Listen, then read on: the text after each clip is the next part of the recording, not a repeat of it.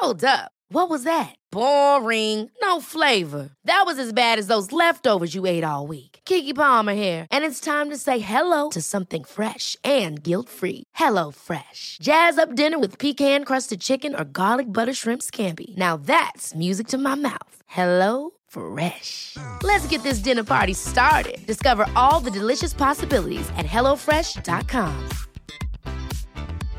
Hey, I'm Ryan Reynolds. At Mint Mobile, we like to do the opposite of what Big Wireless does. They charge you a lot, we charge you a little. So naturally, when they announced they'd be raising their prices due to inflation, we decided to deflate our prices due to not hating you.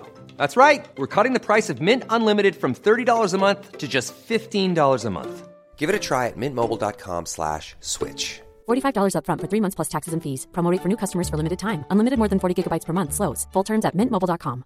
Hey, it's Ryan Reynolds, and I'm here with Keith, co-star of my upcoming film, If, only in theaters May seventeenth. Do you want to tell people the big news?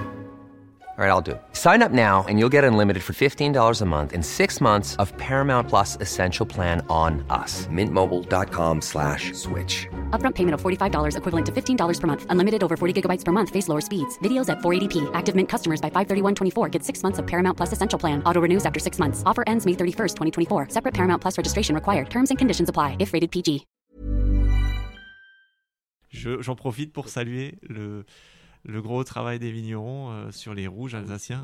On, on, se, on se régale de leurs rouges et on leur dit merci parce que à chaque fois qu'il y a un événement là, comme par exemple à la Sommerfacht, on fait la série des, des rouges et il n'y a rien à acheter quoi. Tout est bon, qui... tout est différent aussi. Euh, on ne cherche plus à copier euh, nos voisins bourguignons euh, dont on adore les vins, mais on, on a envie de, de boire des rouges d'Alsace, pas des rouges de Bourgogne. On, on, veut, on veut boire euh, voilà, des vins identitaires. Bienvenue sur le podcast du raisin et des papilles, le podcast qui vous parle du vin et de l'art de vivre en Alsace. Le bon vin, celui que tu bois avec tes copains, celui qui te donne des émotions. Vous aurez aussi nos coups de gueule et nos coups de cœur. Ouh là là. On va faire le trou normand, le calvadis sous les graisses, l'estomac creuse et il n'y a plus qu'à continuer. Ah bon ? Voilà messieurs. Oui. Mais que, comment on boit ça ? Du sec. Mmh, allez. Moi c'est Mika. Moi c'est Adrien. Bienvenue dans cet épisode de Raisin et des Papilles. Bienvenue dans cet épisode du Raisin et des Papilles. On est en automne, c'est le début de l'automne, c'est le premier épisode euh, automnal. Alors on n'est pas aujourd'hui dans, dans les vignes. Euh, ça fait longtemps que je leur cours après, un peu comme une blonde. Et il était temps que, que, qu'on arrive à se voir parce que bah, le but c'est aussi de mettre en avant euh, dans la région bah, les cavistes, les restaurateurs, euh, tous ceux qui font le monde du vin, pas que les vignerons, même s'ils sont très importants parce que sans les vignerons sans on n'est pas grand chose. Et moi je suis content aujourd'hui parce que je suis à Strasbourg, dans un quartier que les gens aiment bien. En tout cas c'est un quartier qui est assez populaire euh, dans, dans l'imaginaire des gens, qui est à la Krutenau. Et à la Krutenau, il y a un, un caviste qui se dit caviste alternatif, et c'est d'ailleurs sur, sa, sur son enseigne. On est à l'Œnosphère chez Benoît. Salut Benoît. Bonjour à tous, salut. Comment tu vas ? Bah, très bien. Alors, c'est vrai que ça m'a toujours surpris euh, la première fois que j'ai vu cette, euh, euh, cette affiche-là, enfin en tout cas... Euh, Euh, comment on appelle ça, cette enseigne-là, euh, c'est quoi un caviste alternatif ? Alors, euh, bon, c'est une question qu'on nous a souvent posée, bien sûr. Euh, l'idée, c'est de mettre en avant un peu des choses hors des sentiers battus. On, on aime, euh, bien sûr, les vins euh, naturels. On a une grosse sélection euh, de bio, biodynamie, euh, nature dans, dans notre gamme. Mais on aime aussi un peu les vieux cépages qui ont eu tendance à, à disparaître un peu, ou en tout cas à perdre du terrain. On aime bien des fois des vinifications un peu insolites, euh, des choses qui nous, qui nous surprennent un peu, qui, euh, qui titillent nos papilles un peu justement, qui vont un petit peu euh, voilà, nous, nous, nous dérouter. Et ça nous, voilà, on aime bien aussi sortir de, de, des carcans. Ouais, on aime bien sortir des carcans aussi. Et, euh, bah, et alors Benoît, t'es accompagné euh, parce que bah, un, c'est, vous travaillez ensemble. Et puis euh, c'était aussi l'autre aspect euh, bah, du vin qui m'intéresse parce que euh, même si j'ai pas forcément toujours un bon souvenir euh, de certains de mes professeurs, mais c'est quand même des gens qui sont importants.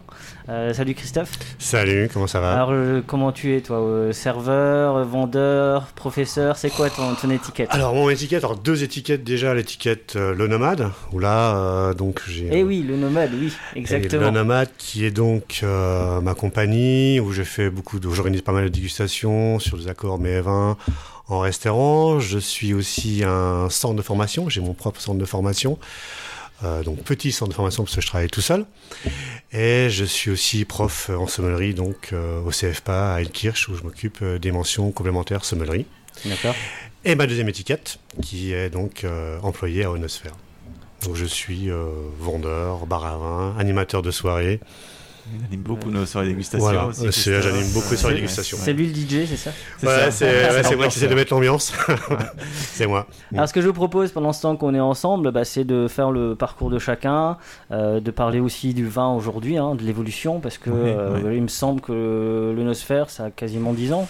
Ou ça, ah, plus, déjà, plus, plus euh, on, on va avoir quinze bientôt. quinze ans. Ouais, euh, ouais. deux mille sept, ouverture de l'Œnosphère. Ça ne nous, nous rajeunit pas. Non, c'est cool. Euh, mais c'est vrai que. Bah, Bah, le monde a un petit peu évolué, le monde du vin a évolué. Oui, oui. Euh, alors, en bien ou en mal, on en parlera peut-être. Euh, moi, je, j'ai aussi mon opinion sur la question. Euh, et puis, justement, de voir un petit peu bah, comment vous êtes rencontrés et, bah, et toi aussi, un petit peu voir l'évolution aussi des élèves. C'est intéressant aussi de voir comment euh, bah, le palais des élèves a évolué, s'il a évolué ou pas, parce que finalement, c'est une question que souvent beaucoup se posent. Et puis, à la fin, j'ai une question parce que je sais que. Euh, je suis un vigneron actuellement sur une année et qu'il était un de tes, euh, tes élèves. Et oui, ce sera oui, le moment de, d'avoir un petit dossier. Mais c'était mon élève en, en anglais, lui. Parce qu'en fait, en je anglais. suis aussi prof d'anglais appliqué au vin à l'U T à Colmar. D'accord. Donc, euh... bah, du coup, on commence. Quand c'est, parti. c'est parti. Euh, bah, Benoît, bah, je. Alors, mon parcours a démarré par euh, l'hôtellerie-restauration. J'ai fait euh, bah, mon bac techno et mon B T S à Illkirch, ouais. Alexandre Dumas. Euh, avec déjà un petit intérêt pour le vin qui euh, a commencé. Euh, on allait souvent au salon des vignerons indépendants, commencer à se faire un peu le palais, goûter toutes les choses un peu qu'on connaissait pas. Euh, voilà, euh, apprendre déjà un petit peu, se, se faire un petit panel déjà de, de, de mémoire, de, dans la mémoire de, de dégustation. J'ai hésité à faire la mention sommellerie, mais j'ai eu envie de travailler après. Donc euh, mon B T S, j'avais envie de partir, donc je suis parti en Angleterre, à peu près un an et demi. Euh, voilà, et là je suis tombé sur des grands passionnés de vin, donc euh, ils m'ont vraiment euh, ils ont fini de me convaincre que c'était la, la branche qui me plaisait le plus dans ce, dans ce métier-là. Donc, je faisais de la sommellerie, de la, de, du service, je m'occupais beaucoup de la cave, euh, j'avais une patronne vraiment euh, assez euh, ouais, passionnée, qui faisait beaucoup d'enchères à Londres aussi, donc ouais, elle revenait des fois le lundi, on avait des livraisons et on savait même pas ce qu'elle avait acheté, on découvrait euh, comme, un, comme un cadeau de Noël quoi. Qu'est-ce, que, qu'est-ce qu'elle nous avait ramené de, tout, de, de son week-end. Et euh, voilà, et après je suis rentré euh, en France quelques temps, j'ai fait un petit passage au, au Burizel, euh, en commis sommelier. Bon, c'était, je suis pas resté longtemps parce que me manquait un peu de responsabilité. Donc je suis parti dans le sud, euh, être sommelier à nouveau. Et on m'a parlé à ce moment-là de Suze-la-Rousse, euh, un de mes responsables m'avait parlé des formations euh, de l'université du vin dans la Drôme. Et j'ai trouvé que ça compléterait bien ma, ma formation, mes connaissances. Donc j'ai fait la licence de... de Suze-la-Rousse, la licence de commerce.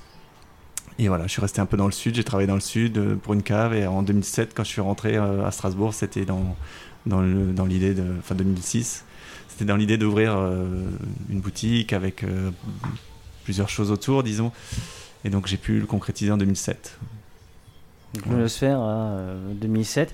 Euh, et euh, au début, tu commençais quoi avec des, des vignerons euh, alors, tu cherchais déjà euh, bon. C'était traditionnel, c'était bio, enfin, c'était le début. Non, début, euh, alors la cave dont je m'occupais euh, dans le sud, près de, près de Marseille, ouais. euh, on avait une gamme, euh, je dirais, un peu plus classique, mais euh, j'avais commencé à m'intéresser quand même beaucoup à, à, des, à, à une culture plus naturelle. Je faisais les tout premiers millésimes bio qui se faisaient à Narbonne, où il y avait cinquante vignerons. Maintenant, millésimes bio, ça remplit deux halls à Montpellier, c'est immense. Et les premiers, c'était vraiment des tout petits salons et on rencontrait euh, bah, plein de gens intéressants déjà. Euh, euh, il y avait le domaine de la Pinte, il y avait Jean-Claude Ratteau, euh, euh, il, y avait, euh, il y avait vraiment déjà tout plein, ouais, qui étaient, enfin, ceux qui sont encore aujourd'hui. Euh, et on a commencé à rentrer, la Tour Grise aussi, j'ai commencé à, à rentrer petit à petit, domaine Saint-Nicolas, en Fief Vendéen, enfin... J'ai commencé à rentrer un peu ces vins-là dans la cave euh, dont je m'occupais dans le sud. Et euh, voilà, commencer à, à basculer un peu la gamme vers, vers ce type de vin. Donc j'avais déjà quelques petites idées de ce que je voulais faire en arrivant, et, mais il y avait encore toute une gamme à construire. Donc il n'y avait que quelques vins pour lesquels c'était déjà décidé euh, avant. Et après, il a fallu construire la gamme avec des tout petits moyens. Hein. Je démarrais euh, Kefingwiller en face des pompiers, euh, trente-cinq mètres carrés, euh, avec euh, pas grand-chose. Et puis, euh, voilà, ça s'est construit vraiment petit à petit. Ben justement, toi, Christophe, ton passé avant l'œnosphère, c'est, c'est... quel est-il ? Alors, c'est un, c'est un peu plus, euh, un peu plus complexe, hein, en fait, euh, issu de la restauration pure et dure. Hein. Ouais. Hein, j'ai commencé dans la restauration à cause du vin, d'ailleurs, à l'âge de seize ans en apprentissage. En... À cause d'où ou grâce à ? À cause et grâce. Ben, à cause et grâce, ah, parce ah, qu'en fait... Euh... Arnaud me disait qu'il a été pris au pi... arrivé en France, il était pris au piège par le vin. Alors, euh, en fait, moi, c'était, euh, c'était un sort de hold-up, euh, donc euh, job d'été, euh, donc euh, après la, entre la troisième et la seconde, dans un restaurant qui avait une très belle carte des vins à côté de chez mes parents, donc on était à cinq kilomètres de chez mes parents, et job d'été, t'avais un restaurant qui était quand même noté seize Goemio. Euh, j'arrive, euh, donc imagine... Hein, un teenager de, de seize ans qui arrive euh, dans un restaurant euh, avec euh, un grand corps et puis euh, sans pas trop bouger non plus dans une salle de restaurant. Donc, donc ça a duré environ euh, quatre heures avant de me retrouver dans la cave. Donc euh, par contre, euh, grand fan d'histoire, grand fan de géographie.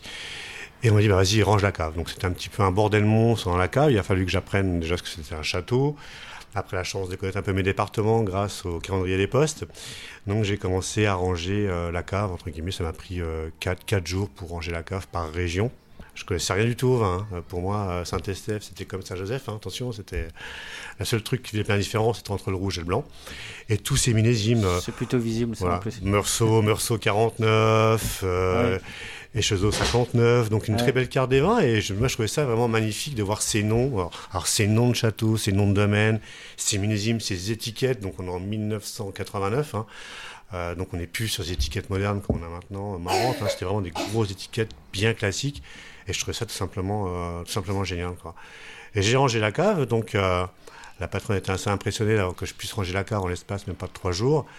Et en fait, il y avait un Château Margaux quatre-vingt-quatre qui était ouvert. Elle me l'a fait goûter. Et là, ça a été la grande révélation. Pour moi, c'était, euh, j'avais déjà goûté des vins, mais bon, loin de là d'être un Château Margaux. Et j'ai trouvé ça géant. Et après, j'ai commencé à goûter des choses assez classiques, hein.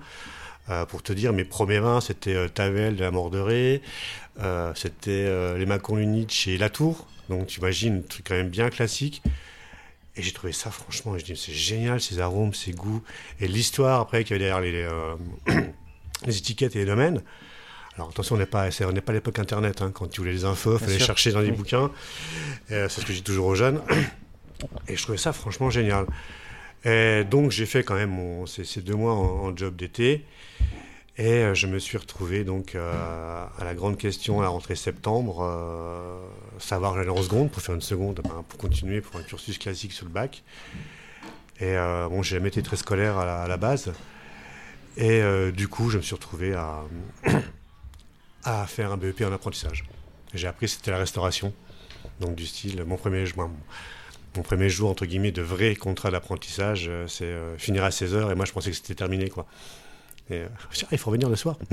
Donc, j'ai appris que c'était une coupure, travailler, euh, découverte aussi la nourriture. Hein. J'ai un, j'avais un palais assez fin, donc goûter les sauces, goûter les plats, euh, des choses que je connaissais pas. Hein. Euh, et je trouvais ça, franchement, euh, géant. Et j'ai enchaîné avec un donc B E P, bac pro, euh, B P en mention œnologie, et la mention, la mention alimentaire en sommellerie à...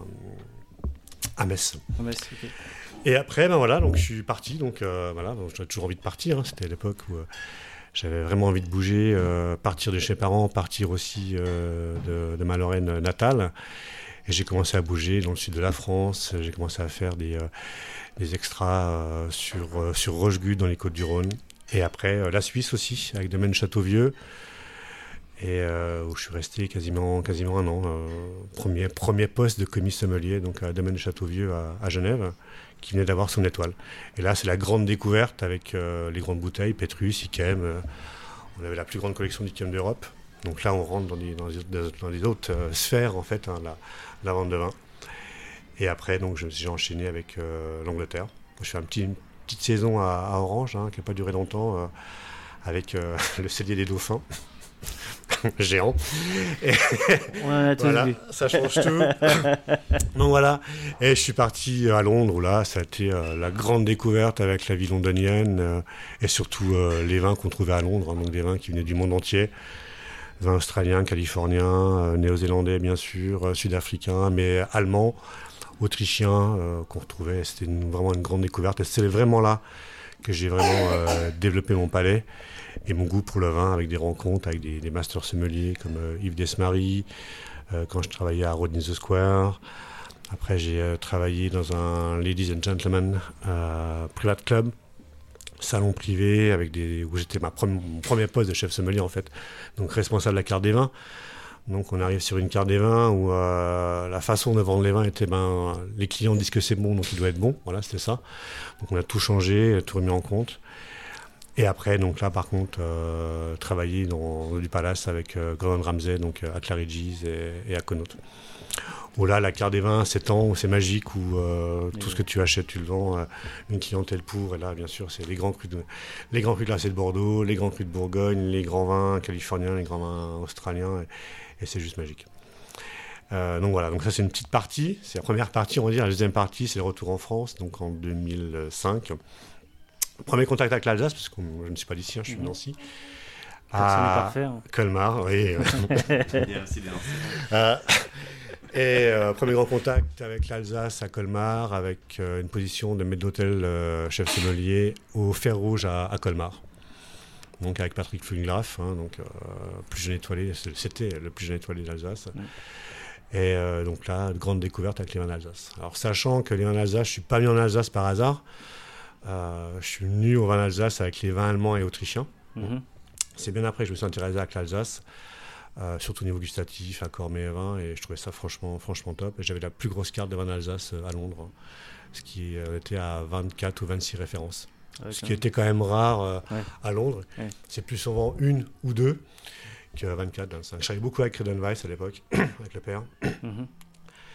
Et euh, ça m'a permis, bah, j'ai, j'ai adoré les vins d'Alsace, je suis tombé amoureux des vins d'Alsace euh, à Londres, et je me suis dit, tant qu'à faire, euh, autant, autant être en Alsace. Hein.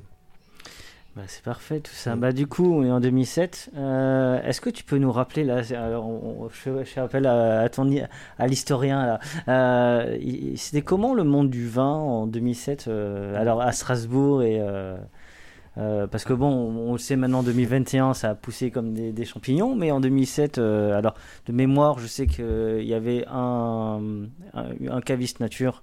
Euh, bah, qui est près, qui est au centre-ville, mais moi c'est vrai que j'ai pas trop souvenir. Alors j'oublie la chaîne, hein, les chaînes Nicolas et compagnie, mais euh, c'était comment le monde du vin, même dans la restauration, on buvait quoi en deux mille sept ? En deux mille sept, euh, bon, il y avait quand même des, des acteurs du vin qui étaient présents, qui sont les anciens, et, euh, qui avaient toujours des, qui ont fait un super boulot, hein, que ce soit Millésime, Vinostrada, enfin des gens qui sont arrivés bien avant nous, qui ont, qui ont bien bossé. Euh, Euh, mais c'est vrai que le, le monde des vins naturels, c'est sûr qu'il était très peu connu euh, par rapport à aujourd'hui, où il, est, où il a une place vraiment très importante. Euh, et à Strasbourg, euh, il a pris une place euh, importante.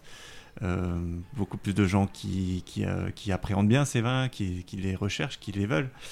Euh, à ce moment-là, bon, c'était, c'était, même, c'était beaucoup moins le cas. Et euh, même moi, personnellement, je goûtais des choses qui m'intéressaient, qui me plaisaient, mais que je n'osais pas forcément... Euh, proposé en vente, de peur que effectivement ça soit trop euh, trop compliqué, parfois un petit peu plus cher que les autres aussi. Euh, y a... Mais euh, j'ai souvenir de, d'avoir goûté euh, chez Binaire à l'époque. Il euh, y avait le salon des vins libres. Euh, on, on avait accès euh, aux vins de, de, de Pierre Boger, euh, les Griottes, euh, des gens qui ont même arrêté aujourd'hui, hein, les Griottes. Euh, on avait accès à déjà les, les Robineaux, Château Mêlé, enfin tout, tout plein de vins naturels. Euh, mais euh, Voilà, est-ce que, est-ce que ça pouvait se vendre à ce moment-là ? C'était pas sûr, donc, euh, donc euh, j'étais parfois aussi un peu euh, frileux de les proposer. Euh, aujourd'hui, je le, je, je le regrette presque un peu, parce que ces vins-là, si on les avait, euh, alors, il y aurait et beaucoup oui. de gens qui se jetteraient dessus. mais, mais c'est comme ouais. ça, c'est comme ça. Euh, et, euh, même au Vernois, ouais, on, pouvait, on aurait pu, Vernois, hein, ouais. et je les ai pas pris. donc, donc voilà, des petits regrets. Euh, mais bon, on peut, on, on, on, peut-être un jour, ça reviendra. Je te le souhaite. En tout cas, euh, en tout cas, oh, le public, sera pas mal. Euh, le public, euh, je, je pense qu'il existait peut-être déjà, mais il est, il, les gens étaient beaucoup moins nombreux. Les endroits où on pouvait boire du vin, ne serait-ce déjà que des vins un petit peu plus recherchés, euh, euh, étaient pas si nombreux, euh, franchement. Euh, on retrouvait beaucoup, euh, beaucoup des cartes de vin dans les restos. Euh, faites par des gros distributeurs, donc, euh, donc euh, des choses assez ressemblantes à droite à gauche. Et aujourd'hui, c'est, je trouve que c'est quand même beaucoup moins évolué. Euh, ouais, les, les, la restauration, les cavistes, tout ça a pas mal bougé. Il y a, il y a plein de jeunes aussi qui arrivent. Euh, donc, euh, bah, pour moi, ça prend plutôt une bonne direction. Hein. Je, ouais, c'est même au niveau de ce qui se passe sur le, le, la viticulture en Alsace. Bien sûr. Les vins qu'on goûtait euh, il y a quinze ans, et on, on goûtait évidemment des, des très, de très bons vins, mais la diversité qu'on a aujourd'hui, elle n'existait pas. Mmh. Alors, euh, bon, on peut citer les vins orange, les pétnates, euh, pour des choses les plus particulières, ou les soleras, ou... l'amphore. Mais euh, l'amphore, voilà, mais on avait un peu un, un, un archétype de vin, ce, qui, ce, que, ce que devait être un Riesling, ce que devait être un Pinot Gris, ce que ce devait être un Gewürz. Et tout le monde s'acharnait à, à, aller, à tendre vers ce qu'on pouvait faire de mieux, dans, sur, vers le cépage souvent, le terroir aussi. Mais... Et aujourd'hui, ouais, on, on, je trouve qu'on s'accorde beaucoup plus de liberté euh, et, et le public est réceptif. Quoi. Donc, euh, donc les vignerons osent de plus en plus, le public est, est de plus en plus demandeur, donc, euh, donc on peut aller de plus en plus loin. Ouais. Donc c'est... C'est, c'est chouette, ouais. ouais. Je pense aussi, oui, il y a aussi ce côté folie qui a peut-être ramené la, finalement la bière. Euh, ça a peut-être, peut-être un peu décoincé les vignerons en disant ben, si peut-être. La bière s'éclate, pourquoi nous on s'éclaterait pas ?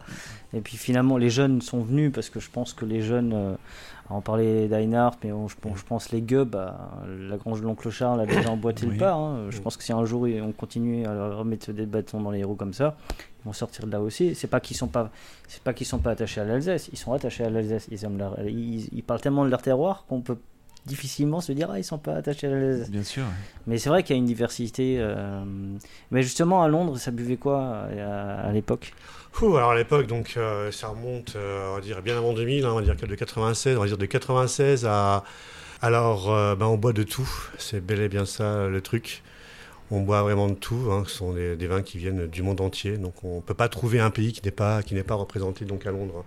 Euh, j'ai toujours dit que Londres était la capitale européenne du vin, alors bien sûr pas en production, mais surtout en consommation. Mais euh, on trouve de tout. Euh, un jeune sommelier qui va à Londres euh, peut déguster tous les jours, aller en dégustation tous les jours, et ça c'est magique hein, d'aller en dégustation tous les jours, découvrir des choses qui sont formidables. Après... Le problème, euh, c'est qu'il n'y a qu'une grosse tradition euh, anglaise qui est Bordeaux-Bourgogne. Donc les chiens n'y coupent pas. Euh, c'est quand même des gros, gros consommateurs de Bordeaux, surtout de vieux Bordeaux, hein, des Bordeaux qui ont dix ans, quinze ans, vingt ans, trente ans, quarante ans, cinquante ans. On les trouve, on les trouve encore hein, sur Londres. Bon, ça a un certain prix, c'est sûr, mais on les trouve pareil pour les Bourgognes. Donc c'est un, un Anglais ne boira jamais un Bordeaux qui va avoir deux trois ans. Après, euh, comme je disais, ce qui m'avait vraiment amené donc, à l'Alsace, c'est aussi euh, beaucoup de vins allemands. Euh, les vins allemands et les vins autrichiens étaient beaucoup plus représentés que les vins d'Alsace. Donc, c'est toujours, pourquoi pas, j'ai toujours pas compris pourquoi l'Alsace avait loupé le, le coche. Hein. Pourtant, il y avait des dégustations qui étaient organisées avec des, des vignerons euh, à Londres. Hein. Après, euh, beaucoup de vins euh, plus classiques, entre guillemets, on va dire conventionnels, voire biodynamie. Ah, moi, j'ai connu la biodynamie carré, carrément à Londres, hein, je vais avoir vingt et un ans. Euh, les vins nature qu'on avait, bah, c'était la pierre, hein, et puis, euh, ah voilà, entre guillemets, c'était ça. Ouais. Et c'était quasiment tout hein, qu'on, qu'on, qu'on pouvait avoir sur, sur notre carte des vins donc, à cette époque.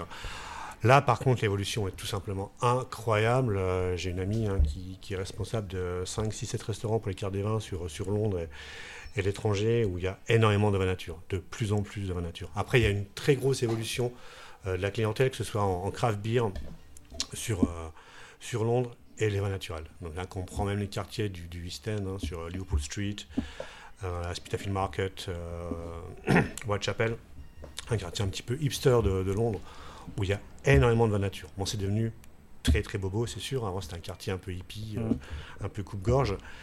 Et maintenant, c'est que des grandes marques, avec tous les vins naturels, euh, tous, les, tous les bars de vins naturels, énormément de... De, de bars en vin nature euh, à Londres. Et il y avait vraiment une très très grosse évolution, comme on a suivi donc euh, comme en France. Hein.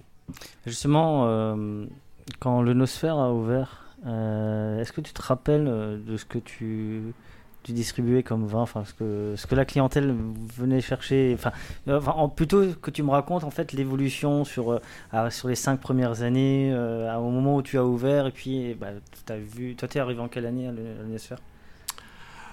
deux mille quinze deux mille quinze Mmh. Ok. Alors justement voir ces, cette évolution là du client. Ouais, alors bon, au tout début, bon, comme tu disais avant, euh, ça démarrait avec euh, une cave beaucoup plus petite, euh, peu de moyens, donc, euh, donc la gamme, évidemment, euh, je veux dire, elle a... C'était toujours au même moment, quoi ? Non, c'était Kefingwiller, en face D'accord. des pompiers, okay. C'était trente-cinq mètres carrés. Euh, bon, aujourd'hui, elle a quintuplé, ou je sais pas. Ouais. On a vraiment beaucoup, beaucoup de, oh, c'est plus de, grand, de références maintenant, hein, et, et ouais, c'est beaucoup plus grand. C'était le coin Alsace avant Kefingwiller. Et ouais. c'est, bon, ce qui, ce qui a permis un petit peu de, de me faire connaître, ce sont euh, les soirée Ono qu'on avait commencé, euh, que j'avais commencé là, dans l'arrière-boutique euh, à douze, on était tout serré, mais bon, euh, les gens qui venaient étaient très fidèles parce que c'était une ambiance très très très cosy euh, et, et de, de quartier. Et effectivement, bon, il y a, y a je, je bossais déjà avec certains domaines. Euh, par exemple, euh, j'avais commencé à faire découvrir les, les vins des Côtes du Forez, qui étaient du domaine Mondon à l'époque. Maintenant, c'est, c'est, c'est Demeure, euh, Christine et Laurent, qui ont repris euh, le domaine Mondon, toujours sur le même principe. Des gens euh, en Auvergne qui, mm-hmm. qui cultivent des hybrides encore, qui ont du Baco, des, des Seibel, des, des Ravassis, qu'on met euh, un peu des fois en déguste justement dans les soirées ovnis, quoi. Ce qu'on appelle les ovnis, on fait partie des vins qu'on aimait déjà avant, qu'on aime toujours maintenant. Euh, après, c'est vrai que c'était un, peut-être un, un, un poil plus classique, et il y avait par exemple au début, euh, j'avais mis des marques de champagne, par exemple, je, je vendais Roderer par exemple, euh, on, parfois on nous demandait du cristal, bon, bah, c'était bien d'avoir, un, d'avoir un, à disposition un cristal, peut-être voilà, pour la, la petite vente exceptionnelle. Aujourd'hui, on ne nous demande plus ces champagnes-là. Alors, euh, il peut y avoir euh, quelqu'un qui se perd et qui nous demande un ruinard. Ça, c'est toujours à la mode, ruinard, mine de rien, ouais. pour certains. Mais euh, aujourd'hui, on a dit non, on, on a envie de représenter euh, que des vignerons en, en Champagne ou des négoces, mais dans, dans l'esprit vigneron, des petits négoces comme clandestins. Mmh. Et, euh, et aujourd'hui, on sent qu'on, effectivement, on peut s'en passer, ou en tout cas, on assume aujourd'hui de, de s'en passer, de dire voilà, vous voulez une marque, c'est pas chez nous. Euh, Nous, on a envie de défendre aussi euh, le vigneron aussi en Champagne. Euh, voilà, qu'est-ce qu'on avait d'autre ? euh, bon, on avait déjà ouais, quelques Alsaces, mais, mais ouais, la, place, la place manquait pas mal. Euh, ouais, c'est, c'est, c'est difficile de se rappeler de toutes les références qu'on avait parce qu'on en a rajouté tellement. Mais euh, ouais, de temps en temps, on, j'osais des, des petites choses un peu ovni, et puis euh, selon, selon le client, on revenait vers des choses un peu plus classiques. Mais ce, ce qui est encore assez vrai aujourd'hui, c'est à nous de jauger qui on a en face de nous, quoi. Est-ce que ouais. la personne a une petite expérience des vins naturels ? Pas du tout, un peu, beaucoup. Euh, pour qui est destinée à la bouteille, euh, si elle est destinée pour euh, quelqu'un qui a soixante ans et qui a toujours bu des vins conventionnels, est-ce que Est-ce qu'il faut oser forcément euh, voilà, un vin euh, nature euh, compliqué ? Donc euh, là, c'est plutôt euh, un peu la, la psychologie. Ouais. Donc, euh, ça existait déjà à l'époque. Après, effectivement, bah, là, il y a des changements de générationnels, il y a des, une évolution de notre gamme, euh, il y a une connaissance aussi, notre connaissance à nous qui a aussi évolué. Qui a évolué, bien sûr. Ouais, ça, c'est sûr. On, on, a, on a une bonne... une bonne maîtrise de ce qu'on... Enfin, on avait déjà, mais enfin, elle a forcément évolué, la maîtrise de, des produits qu'on propose, et, euh, et, mais toujours en essayant de, d'avoir de la pédagogie aussi auprès de nos clients, euh, euh, voilà, leur expliquer, effectivement, euh, continuer d'expliquer qu'un vin nature, bah, ça peut buller, ça peut être un peu animal quand on ouvre, euh, ça peut avoir des phases compliquées. Euh, Bien sûr. Ouais. Mais c'est vrai que, ben, on l'a tous vu, hein, l'évolution, et puis les gens aussi... Euh...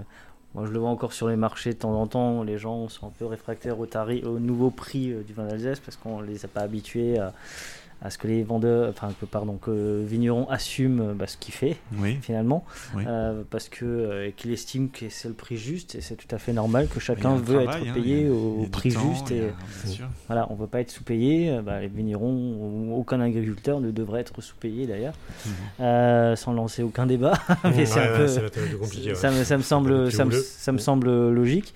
Euh, mais justement, euh, à partir de quand toi, t'as pris cette ca- la casquette euh, où t'es allé de l'autre côté du bureau en tant nature, que alors, euh, en tant que non, entre que professeur et le nomade, ça a commencé en... ça a commencé en même temps, c'est euh, alors j'ai euh, j'ai toujours eu de la chance entre guillemets, je crois que j'ai euh, j'ai, j'ai, j'ai, j'ai du bol hein. j'ai, vraiment, j'ai vraiment du bol non j'ai, je gagne pas l'auto ouais. mais, euh, mais j'ai vraiment eu du bol euh, c'est en on sort un coup de téléphone pour remplacer quelqu'un pour faire une formation donc au C F P A Illkirch. Ouais. De là, j'ai rencontré le directeur dans les couloirs. Il m'a dit « Qu'est-ce que vous faites ?» Eh ben, je, suis, euh, je viens là pour animer une formation. Il m'a dit « Ok, vous êtes qui? Vous avez fait quoi ?» Je fais « Voilà, il me fait bah, « Je cherche un prof pour la rentrée. » Ok, d'accord. Bon, voilà. Donc c'est vraiment du hasard en fait. Voilà. Après, okay. pour le, le, ça c'est le côté, euh, le côté C F P A. Et donc je me dis ouais bon j'y vais quoi. Je dis on y va, on se plante, on se plante, on verra quoi. Et c'est là que je me suis retrouvé vraiment euh, le côté euh, pédagogue euh, que j'avais, sûrement caché en moi, euh, je pense, ça m'a j'espère. Et de pouvoir retransmettre une, surtout une passion, une, euh, le savoir, un savoir entre guillemets, on va dire le savoir parce que le savoir on l'a, on l'a, on l'a pas, mais bon. Euh, Ça, c'est, ça, ça reste à être jugé, mais euh, surtout euh, l'envie de transmettre et surtout l'envie de, euh, de vouloir faire, apprendre à des jeunes et surtout leur communiquer la passion de vouloir apprendre eux-mêmes. Donc euh, ça c'est vraiment important parce que c'est pas des cours magistraux. Donc euh, j'arrive pas, je balance pas tout. J'essaie de leur indiquer euh, une façon d'apprendre, mmh. euh, de rechercher aussi les informations. Les informations ouais. Hein, je ne donne pas la bectée.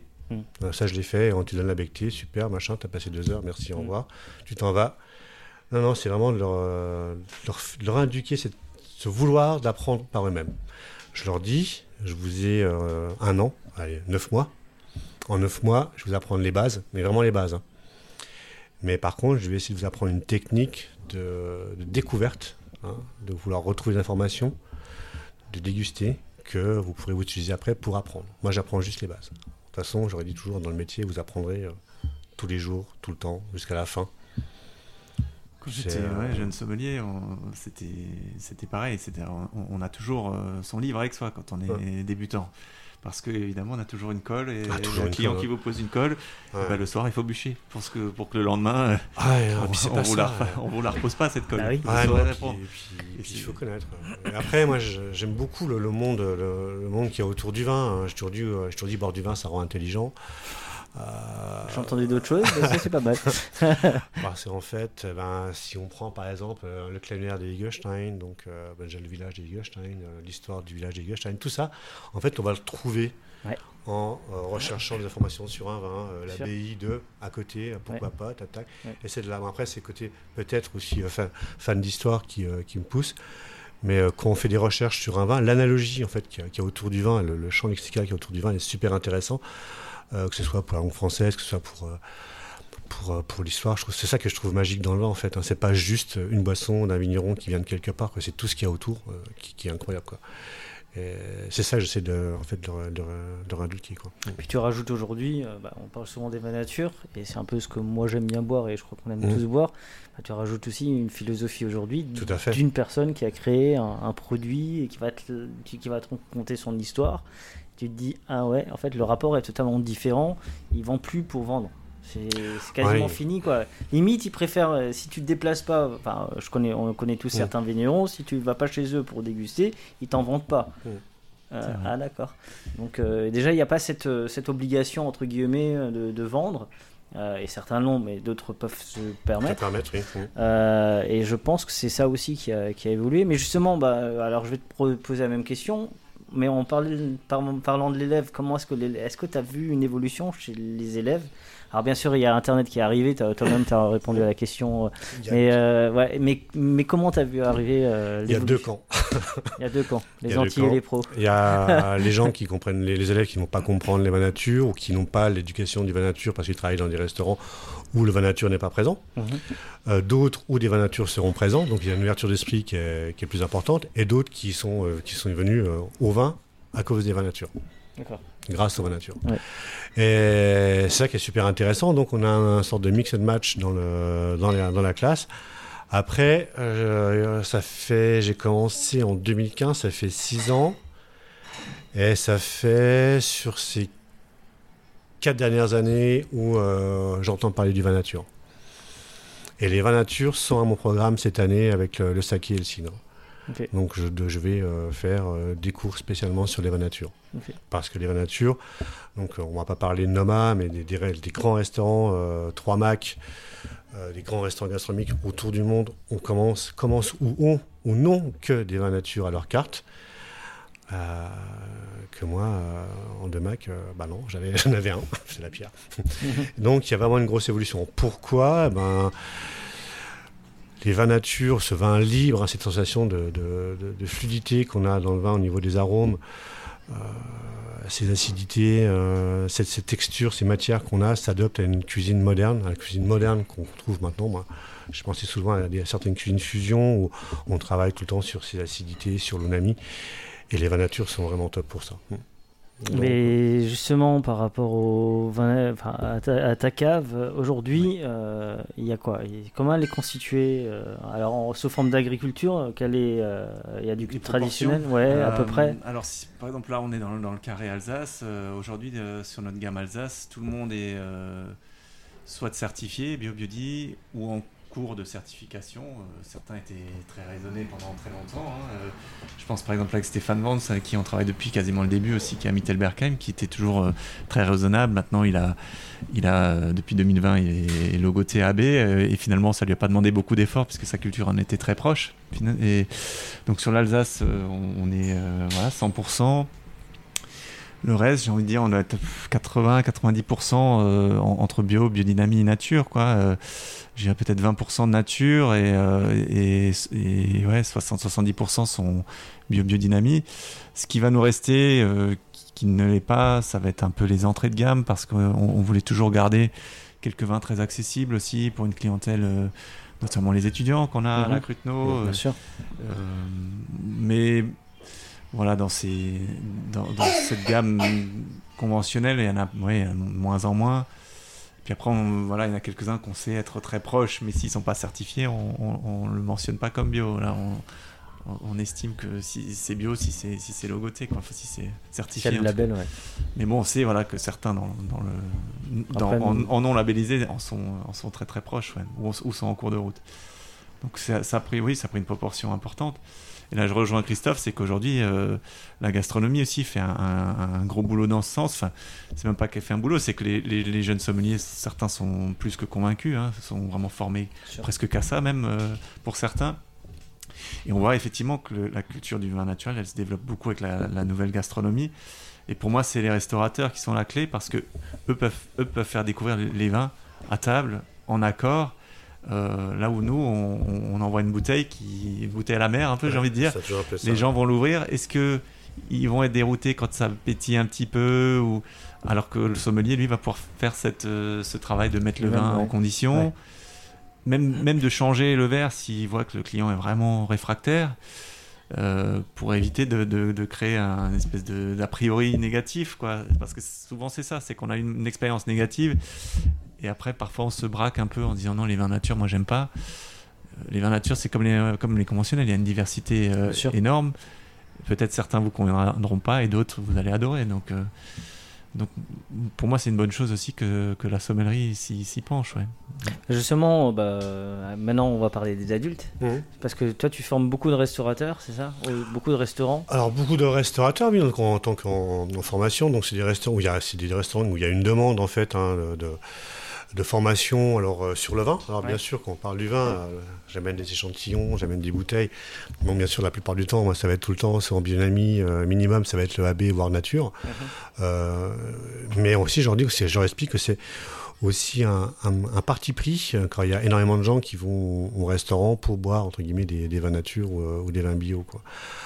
Après, c'est plutôt aussi de la connaissance viticole, hein, donc, euh, donc des régions, de la vinification, de savoir comment est fait un vin, pourquoi ça a le goût là, et les accords. Mais ben, ça, c'est vraiment, euh, c'est vraiment la formation que je fais sur, euh, sur des jeunes adultes, adultes, voire, euh, voire seniors.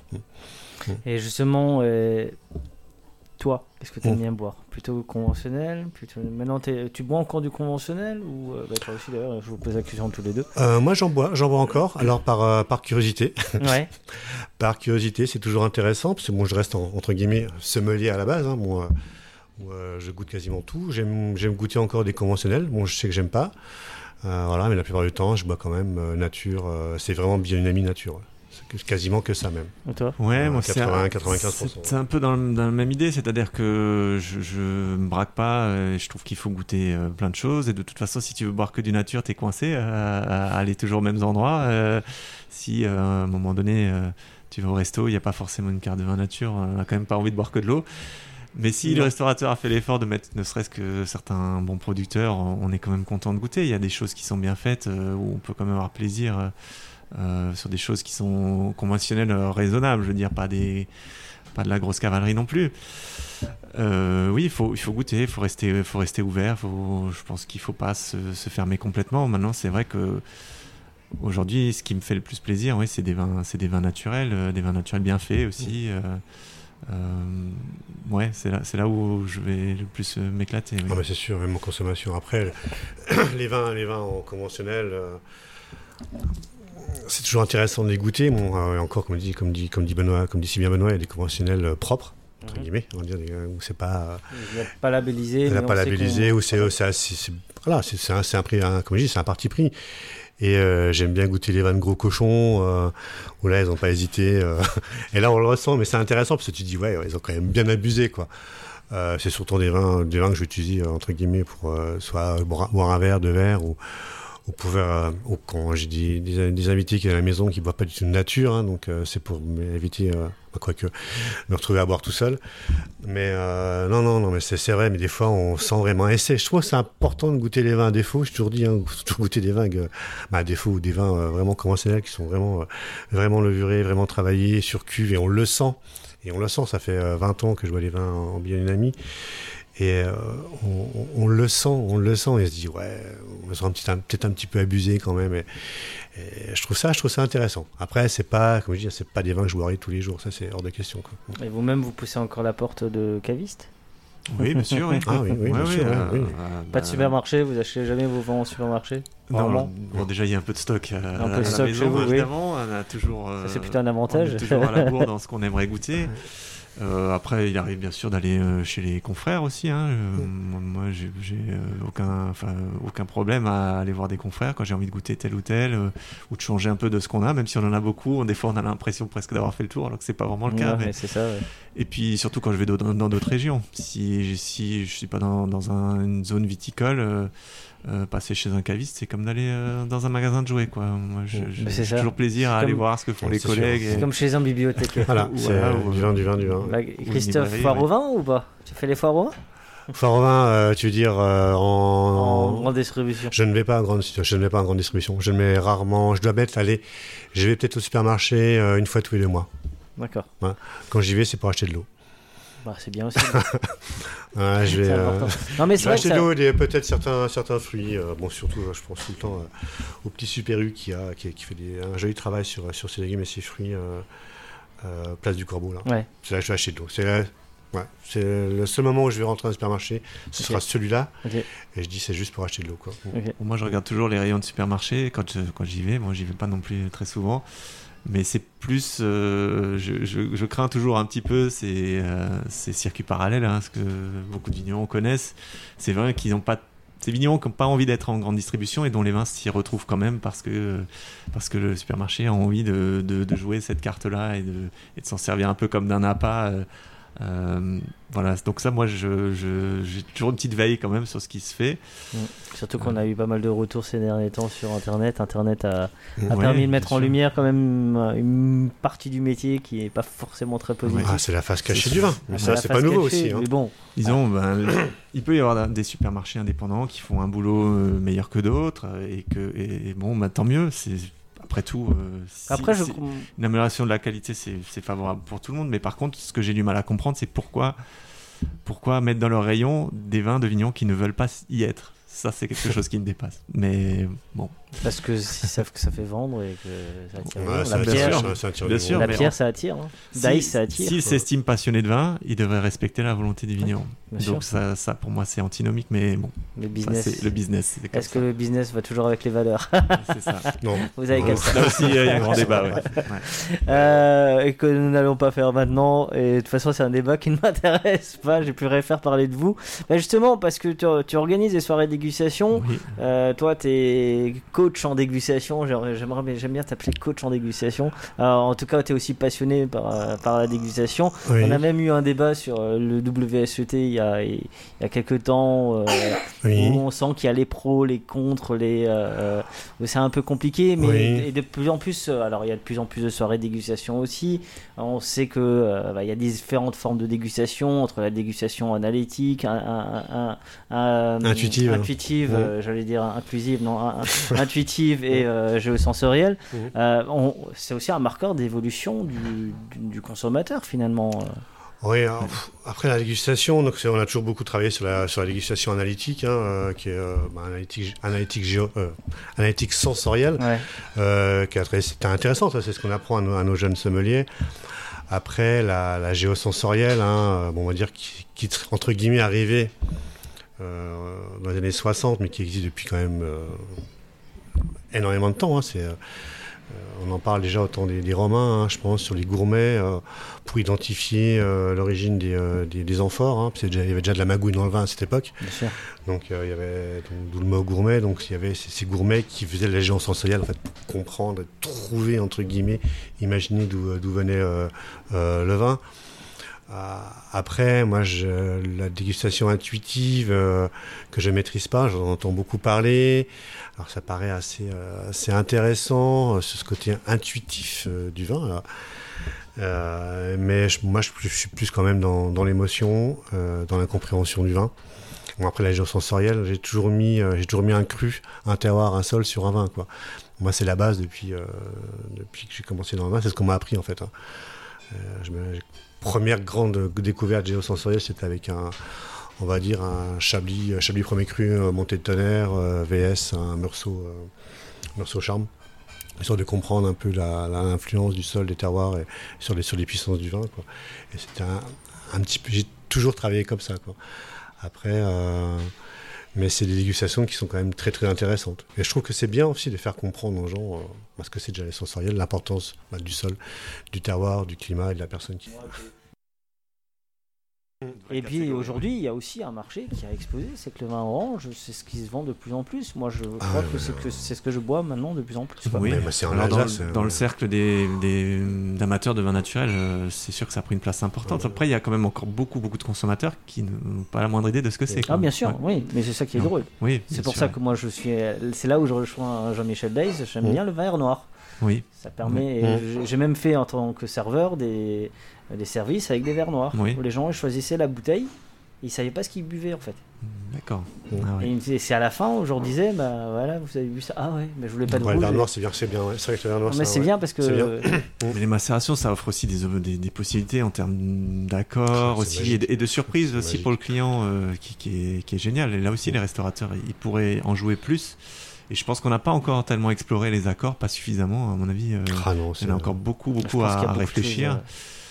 Et euh, voilà, et, et, et je pense que le restaurateur qui va mettre en avant euh, un ou deux vins orange en le faisant goûter à ses clients de temps en temps, en, en jaugeant un peu qui est un peu curieux ou pas dans sa clientèle, il marquera des points. Et ça, il faut, faut pas qu'il oublie, c'est que le, c'est que le vin, comme, mmh. comme expliquait un peu Christophe, c'est, c'est ça peut être un, vraiment un vecteur de, aussi de, comment dire, de ça peut être un plus pour le restaurateur, ça peut ramener du, des, du monde, ça peut faire euh, parler les gens. C'est, c'est aussi euh, un vecteur de commerce aussi pour, pour les restaurateurs. Bien sûr. Mais c'est vrai que l'évolution est là. Euh, bah justement, parle-nous de tes soirées dégustation, parce que c'est quand même très. Je crois que c'est tous les mercredis soirs. Euh, mercredi, samedi, ouais, on mercredi, fait même samedi. deux par semaine, oui, yeah. parce qu'on a une, une assez forte demande. Donc, c'est, donc euh, ça nous fait très plaisir déjà de retrouver les gens qu'on n'a pas vus pendant un moment. Hein, on a, On, on a eu le droit quand même d'ouvrir et puis de livrer, donc on, on a continué d'avoir un lien avec nos clients, et tant c'est mieux. Pareil. Mais euh, voilà, de pouvoir recevoir sur place, c'est important. Et, et euh, comme je disais, dès deux mille sept, j'ai commencé à le mettre en place avec des tout petits groupes. Donc il y a, y a quand Vous même animez des... tous les deux ou... Oui, on anime, on anime tous les deux. Alors en ce moment, c'est plus Christophe, mais moi, je, on, on anime ouais, tous les deux. On, on a un petit peu chacun oui. aussi nos, nos thèmes de prédilection. Tout à fait, oui. Euh, et puis le, il peut arriver aussi qu'on fasse intervenir quelqu'un d'autre, hein, euh, mais euh, c'est, c'est, c'est plus rare. Et donc euh, depuis quasiment deux mille sept, ouais, euh, ce qui a permis de lier des liens assez forts avec certains clients aussi, justement, euh, euh, c'est, c'est, on passe plus de temps avec eux, c'est, c'est ce qui est agréable aussi. Et euh, l'idée, c'est que ce soit euh, justement pas un cours magistral, le même principe que, que ce que disait Christophe. C'est euh, déjà, les, ce sont des particuliers qui veulent pas devenir des professionnels du vin. C'est des, c'est des particuliers qui, qui aiment le vin, qui ont envie d'en savoir plus. Donc, nous, on veut pas les laisser partir sans un petit peu de connaissances en plus. Mais on ne veut pas euh, leur, en, leur en donner trop d'infos. On ne veut pas leur donner mal à la tête. Voilà, c'est pas euh, l'objectif. C'est, non, pas, c'est pas l'école, quoi. C'est pas... Ouais, on n'est pas, pas à l'école, on passe un bon moment, c'est, c'est convivial. Alors bien ouais. sûr, d'abord, d'abord on explique un petit peu au début. Et puis comme les gens ne euh, connaissent pas, euh, sont un peu intimidés au début, sont très sages. Donc on en profite pour leur donner toutes les infos qu'on a envie de leur donner, surtout au début. Euh, amener un petit peu de, de vocabulaire, de la dégustation, amener un petit peu de géographie viticole, parler des, des cépages, parler, enfin, ça dépend du thème évidemment aussi, hein, que, parce qu'on a différents thèmes. Euh, et après, on goûte, et euh, on goûte à l'aveugle généralement, et on, on les accompagne dans la dégustation, c'est-à-dire qu'on commente la dégustation, et on essaye de les amener aussi à eux commenter un petit peu au fil de la dégustation. Alors souvent il faut attendre le troisième, quatrième vin, hein, ouais, pour que les gens commencent un peu. petit peu plus à oser, euh, voilà. Et même si on est raisonnable aussi dans les quantités qu'on sert, hein, puisque l'idée aussi c'est que voilà, ça ouais. reste une dégustation. C'est pas une soirée beuverie, donc euh, vous non, pourrez rouler voilà, sans et, problème. Et puis, euh, alors on met aussi bien sûr des choses à grignoter aussi. On met, on met un petit fromage, une charcuterie, euh, des, des petites choses euh, en accompagnement. Euh, c'est sûr que si on veut déguster professionnellement, on goûte, on n'accompagne pas les vins, on accorde les vins. Alors après, euh, là, c'est, là, c'est pas le cas. Là, on, on goûte et puis on grignote et puis on va goûter autre chose et on grignote. C'est pas trop académique, ouais, mais euh, mais faut que, faut qu'on on allie un peu de connaissances et, et beaucoup de plaisir surtout, quoi. Alors il y a autre chose qui me, qui m'a fait sourire la dernière fois. J'ai appris que tu avais une relation assez sympa avec le, le restaurateur à côté, oui. et que de temps en temps, les clients ils viennent chercher des bouteilles chez toi, c'est ça ? Oui, c'est, c'est ça. Euh, le restaurant Paulus qui est juste à côté. Euh, en fait, dès le départ, il a voulu mettre en place le droit de bouchon chez lui, euh, ce que les gens euh, n'osent pas trop faire. On n'est pas trop habitué en France, euh, c'est le principe du droit de bouchon, ouais. Ouais, ou à l'étranger. Je sais que les Canadiens sont très habitués à faire ça, mais donc ça prend assez peu. Alors, on a, on, post, post-Covid, quand il y a eu la réouverture, on s'est dit pourquoi on ne ferait pas une terrasse commune. Donc, on a fait tout l'été. Terrasse commune, euh, il a mis en place euh, des, des, des plats en petite euh, version et nous on a servi les vins, donc on a, ça nous a permis d'avoir une grande terrasse euh, en, ensemble et donc euh, nous on a fait que, que la partie euh, boisson et lui a fait toute la partie nourriture. Et puis, euh, bah, comme c'est sympa, nous, on n'interdit pas aux gens, euh, bien au contraire, même on les incite, s'ils ont envie de prendre un plat du jour euh, et de le manger chez nous, il bah, n'y a pas de souci qu'ils prennent un, un plat chez Paulus. Même, j'ai envie de dire, s'ils ont envie d'aller chez no, nos autres voisins, euh, euh, Prochat, Transsibérien euh, ou autre, on est, on est ouvert à ça. Nous, on est là pour faire découvrir le vin. Donc, s'ils ont envie de, de manger quelque chose de, de, de, de chaud, de cuisiner, nous, on peut proposer que des tartines, des planchettes, et des fromages, des choses comme ça. Oh, c'est bien finalement d'avoir une. Et voilà, et, et, cuisine et, est bonne. Et à vice versa, voilà, si les gens ont envie de prendre une bouteille, de la consommer, Michael, lui, c'est toujours euh, possible. Michael cuisine bien, c'est plutôt ça. Ah non, c'est très bon ce qu'il fait. C'est vraiment. C'est la cuisine fraîche de marché. Donc j'ai les copains qui ont pris le, leur quartier, là, qui viennent de temps en temps le midi. On prend les plats du jour, on les mange ici, on se boit un canon et c'est, et c'est très sympa. Ouais. Et ça rend ouais. les gens heureux. Ah bah c'est ce qu'il ça, faut. En fait, c'est, c'est votre définition du bonheur, ça, un beau canon, ça rend intelligent. Christophe Linella dirait que c'est un lubrifiant social. Alors Gérard Maire le dirait aussi. Et Eric Ham te dit au lieu de prendre un antidépresseur, bois un verre de vin, tu verras, tu te sentiras ah, mieux. C'est un peu, c'est un ah peu bah ça c'est, la recette. Bois du vin, tu auras des copains. C'est voilà, quasiment, c'est, c'est quasiment ça, ça en fait. Non, non, c'est bon, c'est, c'est, c'est vrai que des copains. Toujours avec modération, canon, évidemment. Antalgique pas cher, bon hélas. Tran- mais... Tranquille, voilà. voilà on... Toujours modération. Ouais. Faites votre santé, vous n'en avez qu'une, donc c'est pas parce Exactement. que. Euh, L'objectif, c'est de, c'est de goûter des choses en quantité. Buvons moins mais mieux. Faisons-nous plaisir. Justement, en parlant de dégustation. Est-ce qu'on a, on fait, on se ferait pas une petite dégustation ? Ah bah avec plaisir, ouais, on va ouvrir un.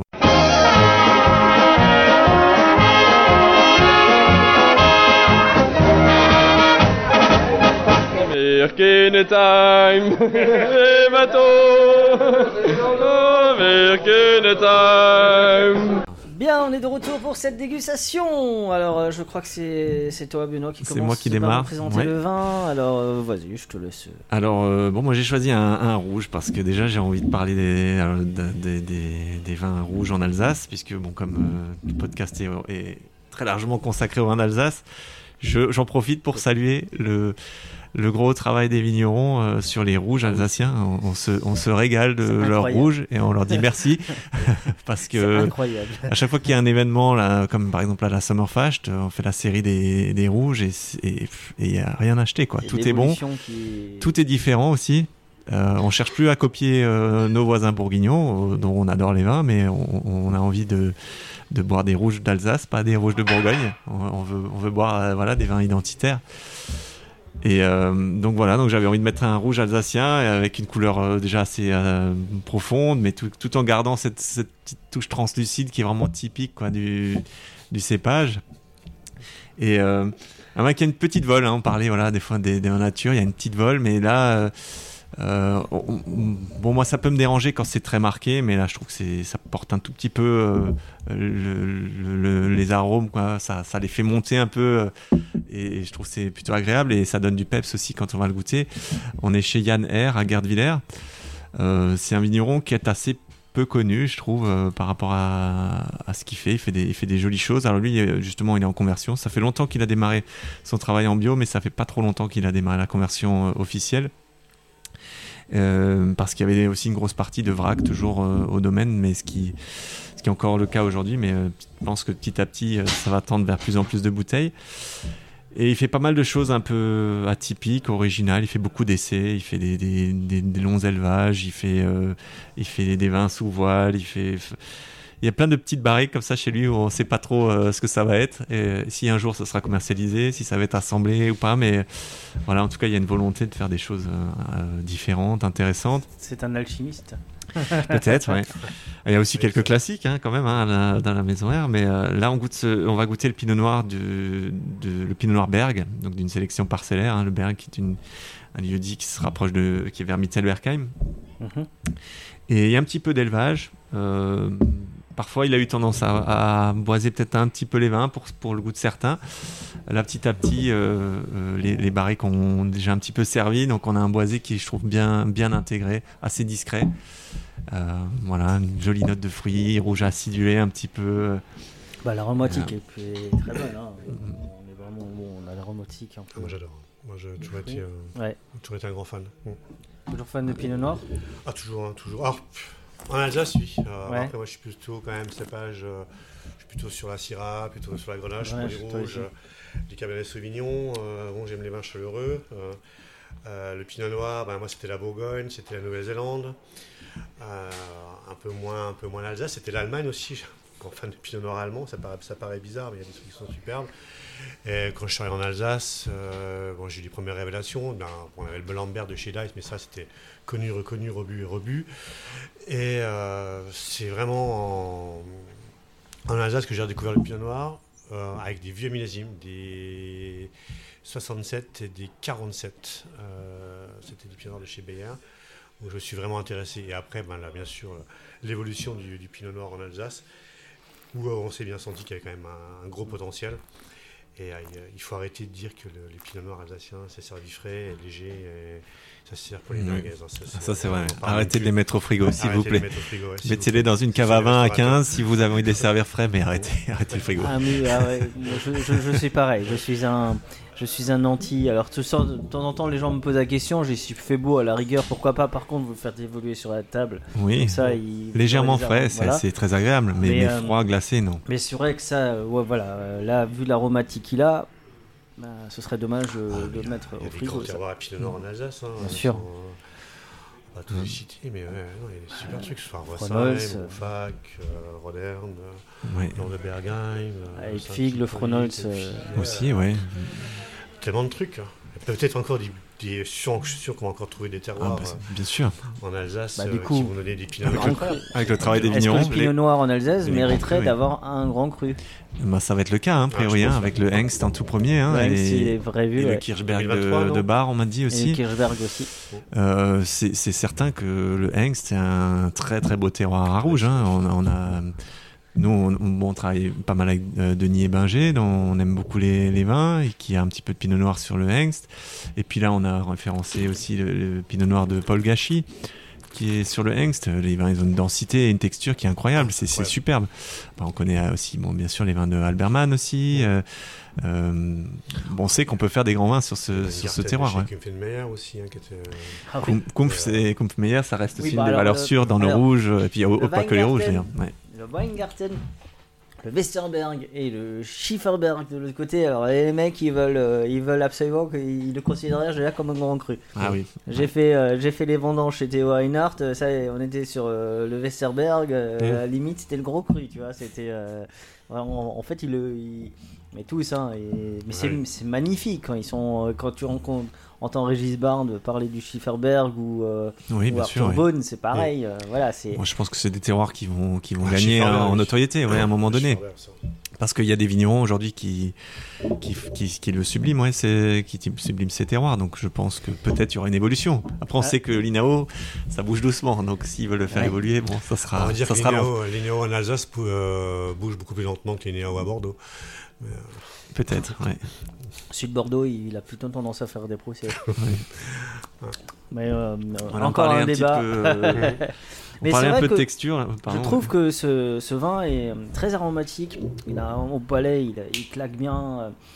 Mais c'est vrai que c'est le genre de vin... Enfin, je vois la bouteille, je la prends, je la regarde même pas en fait.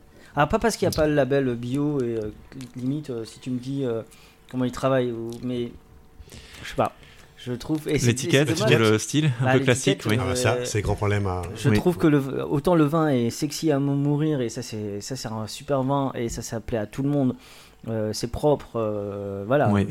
c'est accessible hein. c'est euh, il y a cette mais petite vol mais ça devrait pas ça devrait pas, pas déranger grand monde. Oui. Peut-être que les vraiment les, les œnologues puristes euh, chasseurs de défauts vont, vont peut-être le considérer comme un défaut. Oui. Moi je trouve que dans ce vin ça lui donne du peps.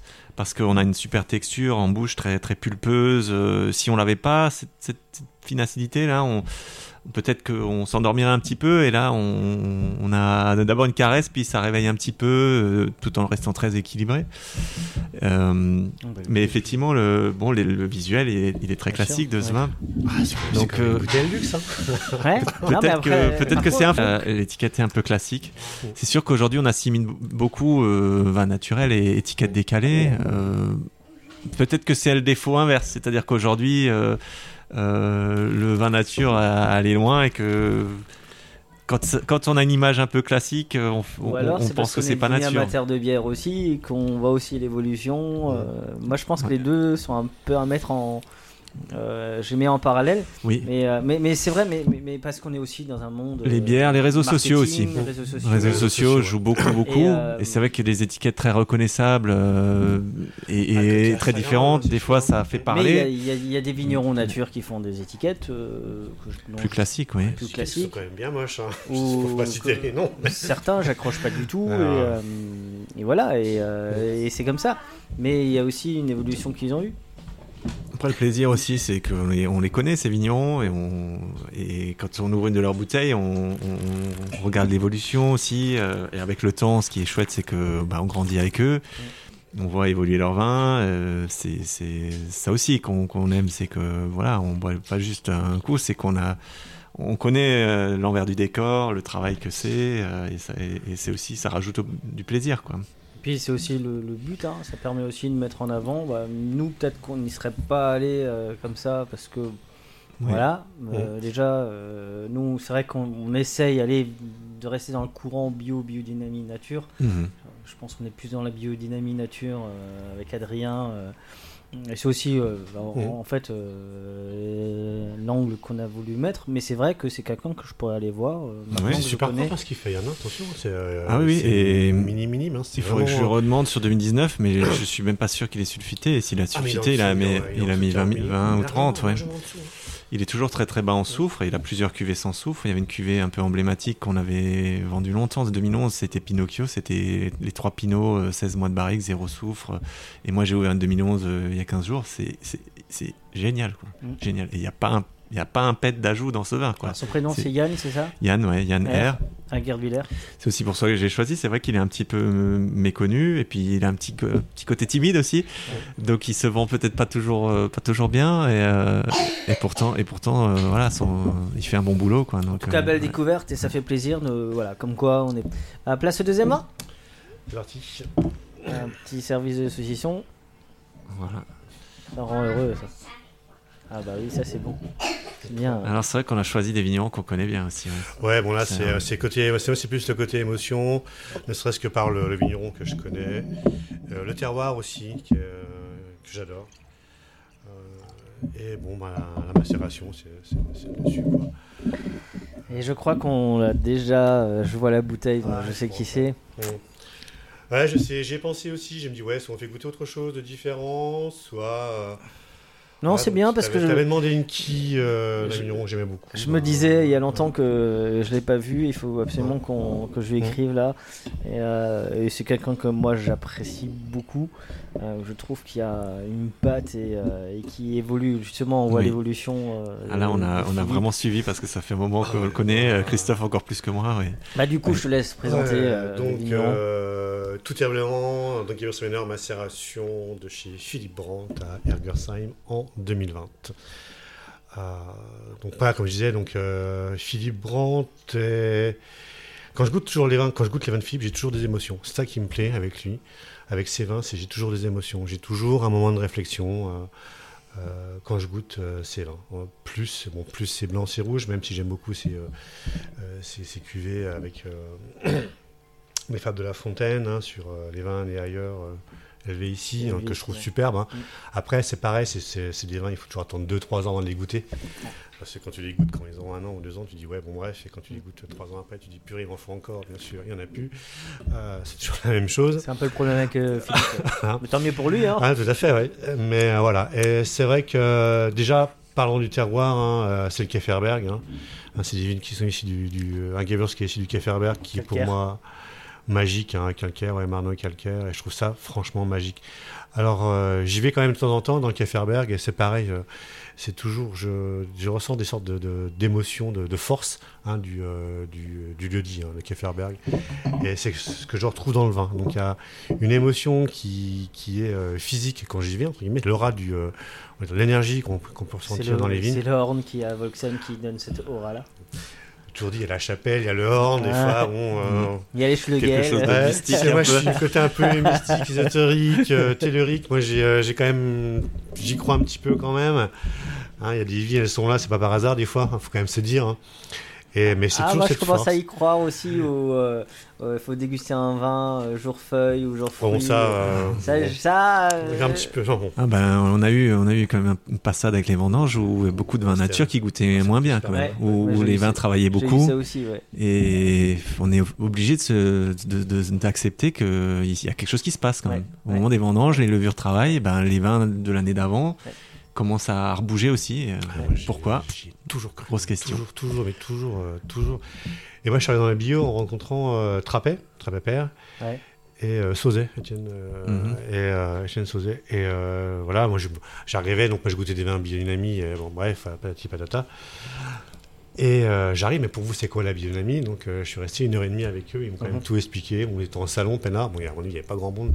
Et on a passé avec un, d'ailleurs, avec un collègue à moi, donc c'était, c'était à Londres. Et on a, nous a, nous ont vraiment expliqué la biodynamie. Donc, ouais, j'étais déjà un peu passionné par le côté déjà mystique du truc, euh, mais il euh, y, a, y, a, y a un truc. Oui, tout terriblement. En fait, on a toutes les versions. Hein. La version petnat, la version pressurage direct et une version macération. Donc, euh, il faut effectivement pas, pas se mélanger trop ah, les pinceaux. Et... Euh, ouais, c'est bien. Mais et... une fois qu'on l'a, enfin, une fois qu'on l'a servi, on sait tout de suite hein, si on a affaire à la macération donc, ou pas. Oui, c'est la, donc c'est, la, c'est le calligramme. Alors c'est le, c'est le cheval. Là. Oui, alors, et puis c'est euh, précisé macération, ouais, évidemment. Ouais, ouais. Ouais, macération. C'est le calligramme, de toute façon, pour tout terriblement. Pour ces gavures, ça, c'est le. Oui, c'est, c'est, il, a, c'est, il indique macération derrière. Et puis il utilise la bouteille blanche pour qu'on voie la couleur, parce ouais, qu'elle est quand même extra, la couleur. Alors moi, je suis un pro euh, bouteille blanche. C'est celui où il y en a beaucoup ouais. dedans. Ah, Philippe. Ah, Philippe, je ne connais plus les numéros. Là, le nez, il est explosif. Hein. Déjà, on met le nez dessus. Euh, c'est, c'est hyper riche. Il y, y a plein de choses qui se, déjà qui se passent avant même de le goûter. Ouais, c'est. C'est un vin qui est super, ouais. Il y a du peps, il y a de la vivacité, il y a... Euh, j'avais l'impression que la dernière fois il y avait un peu plus de vol, mais là il n'y a rien. Non, non, il y a, il y a beaucoup y a de matière au, aussi, c'est un qui est très charnu. Il y a la matière, il y a... Bon, après là-bas il y a toujours un petit peu, un tout petit peu quand même chez, chez Philippe qui disparaît euh, ouais. avec un petit peu de temps. Ouais, ouais, ouais. Mais euh, c'est vrai que c'est, euh, c'est quelque c'est chose qui, moi, qui, qui me plaît. Moi, enfin, moi, ouais. de toute façon, après on connaît le bonhomme. Et, euh, et c'est, ouais, voilà. c'est pareil, on a vu. On non, a vu, euh, Philippe, hein, donc, euh, on l'a vu prendre en main le domaine. domaine euh, on sait que Charles, le papa, faisait déjà du bon boulot.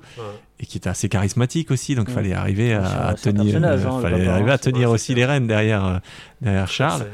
Et puis il a réussi à imposer son style. Euh, et maintenant Charles, il est complètement convaincu euh, aussi des maratures, ouais, des macérations. Il a, il a, le fils a séduit aussi le père avec ses mains. On et... dit, ouais, les... euh... moi je trouve que passer derrière Dice et Charles Brandt, euh, d'un mmh. autre côté, bon, même Ostertag euh, quelque part. Mmh. Euh... Ouais, faut vous être accroché un petit peu, ouais, ah, c'est ouais, ça. Non, hein. Après, moi, je me suis moqué un peu de Philippe, un peu de Philippe euh, au début quand il faisait, quand il faisait ses vinifs, tout ça. Je me suis un petit peu, je me suis un petit peu moqué de lui, quoi. Mais c'est un génie, c'est un génie en vinification, c'est un, un beau lire. Hein.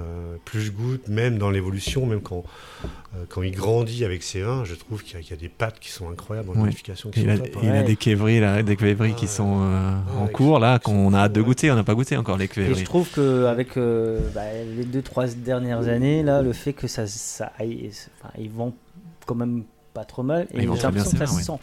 Ça se sent, donc du coup, il est plus rassuré. Et j'ai l'impression que les vins. Il prend confiance, ouais, bien sûr, ouais. Il est en train de prendre confiance. Ouais, euh, euh... Et, et, euh... ouais, c'est assez dingue. Moi, j'aime beaucoup euh, tout terriblement, et ça me fait assez plaisir d'avoir, euh, d'avoir goûté. Euh...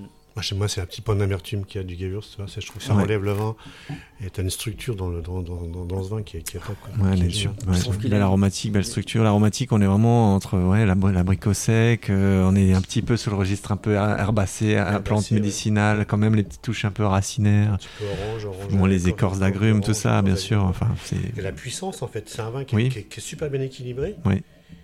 qui est charmeur. C'est... Et qui pourtant a beaucoup de caractère c'est aussi. Ouais, ouais. Mais il a du caractère. Ouais. C'est incroyable. Ouais. Quoi. Ça envoie. Quoi. Tu, tu mets une viande blanche facilement, tu mets une viande caramélisée sans aucun problème. Tu peux partir sur des cuisines. Euh, bah, tiens, les, euh, les dim sum, là, euh, je trouve que des trucs comme ça, tu, c'est, c'est super. Ouais. Quoi. C'est super, mais sans rester dans le registre asiatique, parce que c'est un Gewürz asiatique, il faut arrêter aussi quand même. Bon. Mais euh, sur des viandes, sur des viandes caramélisées, je trouve ça super. Moi, je pense que ça, ça marche pas bien, même sur. Ah, moi, je mettrais bien un magret de canard, effectivement, à l'orange. Un Stilton, ouais. Mais effectivement, la cuisine asiatique aussi, superbe, évidemment, ouais. Il y a de l'amertume, il y a un, c'est un petit peu cette structure un peu tannique hein, qui relève le vin et qui peut aussi bien passer avec des viandes un peu plus grasses. Hein. Mm. Je trouve ça super. Bon. Non. Ouais, c'est après, c'est bon, c'est pas. C'est quatorze ans d'alcool, quoi. Mais, euh, quand même. Ouais. Pour faire des Gewürz secs, oui, souvent on est, hein, on est obligé de monter un petit peu. Kefirberg en dessous de douze, ah, c'est pas du Kefirberg. C'est une caresse, c'est une caresse un peu poétique, c'est pas. Voilà. Ah, mais c'est vrai que c'est un coteau que j'ai toujours adoré et que j'ai, j'ai goûté sur plein de millésimes, euh, sur de la coplantation, sur euh, différents. Différents, euh, différents cépages et à chaque coup je me dis c'est quand même magique hein. c'est, quand même, c'est un lieu dit que je trouve euh, génial. S'il fallait donner un, un grand cru euh, là, ce serait le Kefirberg. Parfait. Mais ça compte en Philippe, c'est quasiment le monopole sur. Voilà. On va passer le. Que d'éloges. On va passer à la dernière partie, au petit moment sauvage. Donc je vais vous donner deux affirmations. Euh, vous me dites euh, oui, non, ce que vous choisissez.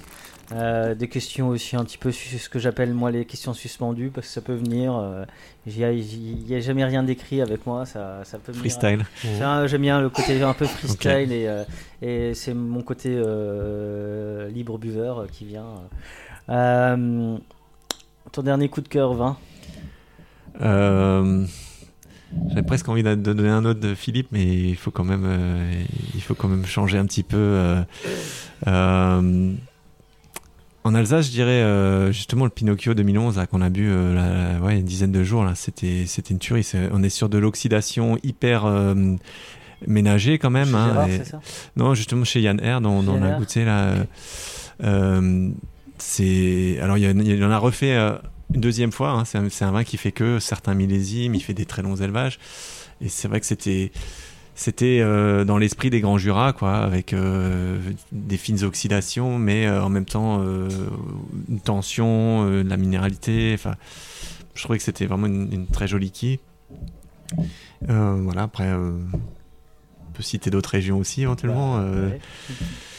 euh, bon, je, je pourrais citer. Euh, peut-être euh, Romuald Valo, qui est quelqu'un dont j'aime beaucoup les vins aussi, et là c'est que, du, que des jus fermentés tiens, chez lui aussi. J'ai goûté un, le Bourgogne, le Salin.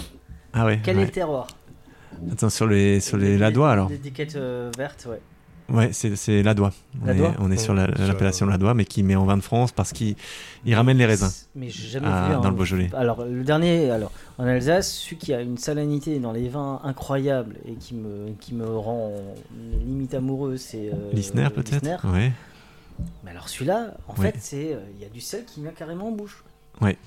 Il en met, c'est pour ça. Ah, il en met, il en rajoute. non, mais, non, mais t'avais comme l'impression qu'il y a un, qu'il y a un ajout de sel en fait. Alors, euh, et pour... j'ai, j'ai bu ça au Café des Sports, Xavier euh, Geoffrey, bonsoir. Euh, et, et je pense que c'est un vin qui, va, qui doit diviser. C'est, y a, y a c'est sûr. Qui aime ouais. ou qui aime. C'est sûr. Euh, Valo, c'est Beaujolais. Ouais, ce sont des vins qui peuvent diviser. Alors, il y, y a quand même des phases où les vins ils goûtent parfaitement bien et on pourrait presque les mettre entre toutes les mains, mais il peut y avoir toujours ce, ce moment où ils bougent un peu, où ils sont un peu plus compliqués. Donc euh, c'est vrai que c'est des vins sur lesquels on est un petit peu prudent, mais enfin moi moi j'adore euh, j'adore ces vins. Ouais, je trouve. Le calque, le côté un peu salin, mais alors, ouais. le sel était vraiment. Et j'ai regardé, il y a rien sur le terroir. Alors pour le coup, lui, il revendique ses appellations ouais. jusqu'à présent. Ouais. Euh, c'est qu'il a sans doute pas encore été trop embêté. Euh, ouais. Euh, mais Ladois, il n'a pas le droit parce que les raisins sont vinifiés dans le Beaujolais, donc il ne le revendique pas, il est en vin okay. de France, et donc il met le code postal. Hein, c'est en, quoi en, le sol en... tu, tu, tu sais, sols, ah, on est sur des, des sols à dominante calcaire, calcaire. après euh, ouais, le, la spécificité c'est, c'est... de sa parcelle. Ça, je... bu, celui-là, le côté salin ben... c'est très bon, hein, moi j'ai...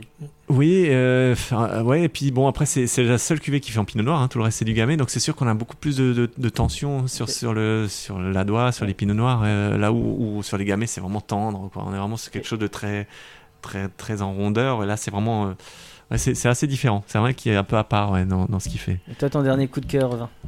Ah, je sais pas, parce que j'ai un vrai cœur d'artichaut, moi, donc euh, ce sera quand même le champagne euh, empreinte de la Herthe. Ah bah qu'on a, oui, qu'on a goûté, bon qu'on, qu'on a goûté samedi. C'est très bon. Parce que ça, c'était quand même. On a passé un bon moment. Super c'est vrai. Bon, quand même. C'est vrai. Voilà, voilà, en équipe. Ça, franchement. Voilà. On a profité déjà... d'une petite heure où il n'y avait pas grand monde. Ouais, en, et on a bu un très beau canon. Champagne, mais alors là, ça, ça m'a vraiment, vraiment plu. Hein. Bon, côté vineux, l'acide, la structure du vin, l'acide, la... l'équilibre. Pff, putain, t'as envie d'en boire, t'as vraiment, ouais, franchement, super. Ouais, c'était grand, c'était grand, un bon moment. Ouais. Et du coup, j'ai envie de manger, tu m'emmènes manger où ? Euh... Alors il vient de rentrer euh, de pas le voisin. Ouais, alors bah il y a Mickaël, ouais bien sûr. Enfin, je veux dire dans le, dans le quartier de la Krutenau, on a on a plein de copains restaurateurs qu'on aime beaucoup. Hein, bah, on mange dis, où, euh, où est-ce qu'on mange bien la Krutenau? Ben tout autour de chez nous, on mange très bien. Pont au Chat, Transsibérien si vous voulez manger russe, euh, chez Paulus donc juste à côté. Euh, vous pouvez aller à Dim Sum Sam. Euh, Dim Sum Sam c'est top. Hein, Christophe nous en a encore parlé hier. Là, euh, bien, pas première fois. Hein, ouais, ouais. Une, une, des, des vapeurs euh, hyper fins. Elle, elle aime aussi les vins. Chinois, coréen. Euh, vietnamien. Vietnamien. Ouais. Vietnamien oui. Et, euh, et elle, elle s'intéresse de plus en plus au vin. Elle, elle propose des, des jolies références. Là. Elle a beaucoup de, il y a beaucoup de chefs qui, ont, qui vont manger là-bas, ouais. Ce qui est plutôt bon signe. Et des, okay. et des bons chefs. Ouais. Voilà. Après, euh, bah on peut, on peut citer toujours le, le fameux Pont Corbeau où tout le monde va déjà. Donc, euh, ouais. Est-ce qu'il faut encore en rajouter? Euh, je ne sais pas. Sinon, on n'aura plus de place. Mais, l'emblème. Euh, voilà. Euh... Non, non. Alors, on, on mange. Où est-ce que on va manger où? Alors moi, comme, comme je disais, ben, c'est, c'est simple. Ça va être, ben, Paulus, moi, sur, euh, ouais. c'est juste à côté. Salut Paulus. Bon. Ah, Paulus. Paulus. On parle et de toi euh... là, il paraît. Et je trouve ça, euh, je trouve ça franchement. Entre, j'adore la cuisine de Mickaël. Euh... Puis on va déjà, manger chez les copains. Quoi. Quand bon, on est chez Mickaël, on est chez un copain. C'est, quoi. Bon, c'est... c'est bon, c'est bon, c'est frais, c'est goûteux. Mm. Un rapport qualité-prix incroyable. Ouais. Euh, bon, il devrait en mettre plus dans ses assiettes. Carreau, petit message. Mais, mais en tout mais cas. Je, gourmands. Ouais. Mais je trouve ça, franchement, le rapport avec les prix cuisine est superbe. Moi, je trouve ça vraiment bien. Et puis, ben, Dim Sum Sam, la révélation d'hier, où je trouve, je trouve ça vraiment, vraiment bien. Ouais. Okay. C'est, ça m'a vraiment, vraiment étonné. Ouais. Dans le quartier, après. Euh... Et Transsibérien aussi. Il faut quand même lui tirer euh, un petit chapeau quand même parce qu'il fait quand même une, une belle cuisine russe qui est retravaillée. Mmh. Alors attention, hein, c'est pas c'est pas la nouvelle cuisine russe. Hein, c'est, c'est retravaillé mais surtout bien présenté avec euh, des beaux petits essais, euh, avec un petit peu d'azote. Et puis je trouve ça vraiment génial. Et c'est ça, c'est bien. Et euh, du coup, avant l'amour, tu bois quoi? euh, Champagne, allez. Champagne. Après l'amour, tu bois quoi? Euh, parce que j'ai bu avant, donc euh, un rouge qui fait au moins quatorze virgule cinq quoi. D'accord. Ouais. Pour bien. Euh, ouais. euh, ton dernier coup de cœur, livre, C D, euh, série, film, euh, ouais, où tu t'es dit euh, là j'ai envie d'ouvrir une bouteille et j'ai envie de partager, ou, euh, ou juste que, quelque chose qui t'a plu et tu t'es dit euh, y a, euh, je me coupe un peu, ça, ça permet un peu de, de, de te connaître. Euh, Alors, euh, je fais pas partie de ceux qui boivent du vin en lisant, mais j'aime bien lire. Ouais. Euh, par contre, je me rappelle plus l'auteur, mais le livre s'appelle Cheptel. Ça, c'était un, c'était un super coup de cœur. C'est un, gros, c'est un beau pavé, et pourtant, ça, je l'ai lu très vite. Okay. Et euh, je pourrais vous retrouver l'auteur, mais ouais, le, le Cheptel, c'est le titre. Okay. Et toi, un livre, C D, film? Fou, alors, euh, alors, musique, ça va être compliqué. ça va être compliqué. Euh, dernière claque. Bon, ça va rester quand même. Euh, ce qui m'a vraiment marqué ces dernières années, c'est Quai de Tempête, c'est sûr. Euh, ça, c'est, ça, j'y tiens. Et euh, Sleep for Mod, en groupe euh, de Nottingham, que, que j'adore. Euh, en bouquin, j'ai pas eu trop de lire. J'ai commencé énormément de livres. Euh, là, je suis sur euh, La Machine Infernale de Jean Cocteau, euh, que j'aime beaucoup. Après, je préfère les dessins de Jean Cocteau que, que ses écrits. Hein. C'est, euh, bon, euh, et au niveau série, ben, je ne suis pas série parce que euh, en fait, ça me gonfle d'un poids. Voilà, mais euh, je ne suis pas du tout série. À part, bien sûr, les séries sur le vin. Euh, euh, euh, j'ai l'auteur, Céline Dangean. Céline Dangean. Dangean, oui. Euh, on... C'est parfait. En tout cas, moi, j'étais content de faire cet épisode avec vous deux. Il était temps qu'on. Mais c'est vrai que bah, dès qu'on se croise, il y a toujours le sourire. Et bah, c'est un peu comme euh, comme on dit souvent. On a l'impression de vivre dans un monde parallèle. Euh, tous vrai. Ceux qui aiment ouais, les vins nature et les vins là avec les Sommerfacht, il y a le monde actuel. Euh, moi, j'ai pas trop envie d'y être. Donc le monde euh, parallèle est plutôt bien. On s'entend bien. Alors c'est pas non plus le bisounours. Hein, tout le monde, rien n'est parfait. A... Mais Christophe il dit des fois, on, on vend du vin, on n'est pas au bagne quoi. Ouais, effectivement, c'est ça, un, voilà, un métier où on, les gens viennent chez nous quand ils veulent se faire plaisir, donc euh, alors, ils sont dans une, plutôt dans une vibe positive. On parle de cuisine, quoi. De vignerons, de sourires, de, de ouais. gens, de rencontres. Euh, bah, ouais. En fait, moi, je vois que tout le monde, on a un peu, alors pas du tout la même trajectoire, mais euh, quelque part, on s'est tous façonnés à travers nos rencontres, les regards, les sourires, les... Ouais. Les bons et les mauvaises personnes. Ouais, bon, après, ça reste, à, ça reste un métier. Il dit, bon, faut pas. Euh, bon, il voilà. bon, y a plus quand même de belles. Euh, on a quand même la chance de faire ce qu'on aime. Et, ouais, déjà, je crois que ça, c'est... C'est, euh, ça, c'est pareil. Quand tu, quand tu t'en aperçois que tu n'es pas au courant, parce que tu bosses, tu fais un truc que tu aimes, donc tu bosses.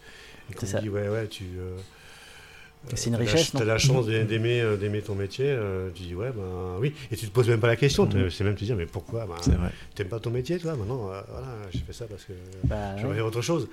Et euh, bon, bah, après, il y a quand même, y a quand même du boulot. Hein, bah, les gens ils me disent souvent, mais toi, on a l'impression que tu aimes ce que tu fais. Bah, ouais, je me lève le matin, je sais pourquoi je me lève. Ah, c'est clair. Hein. Et ouais, ça, c'est, c'est sûr, pour hein, moi, c'est ma richesse, quoi. Quand tu te lèves mmh. fatigué, t'as pas envie d'y aller, euh, tu dis merde, bon, bah, tu vas quand même. Bah, puis au bout d'un quart d'heure, vingt minutes, ça passe, quoi, tu vois. Il y a des moments quand t'enregistres, t'es là, oh, faut prendre le train. Mmh. Et puis finalement, que tu y es. Ouais, ouais, bonheur, parce que... Comme on dit toujours, le plus chiant, c'est d'y aller. C'est ça. C'est, c'est, ça, c'est, c'est, c'est toujours ça, c'est clair. C'est comme tout.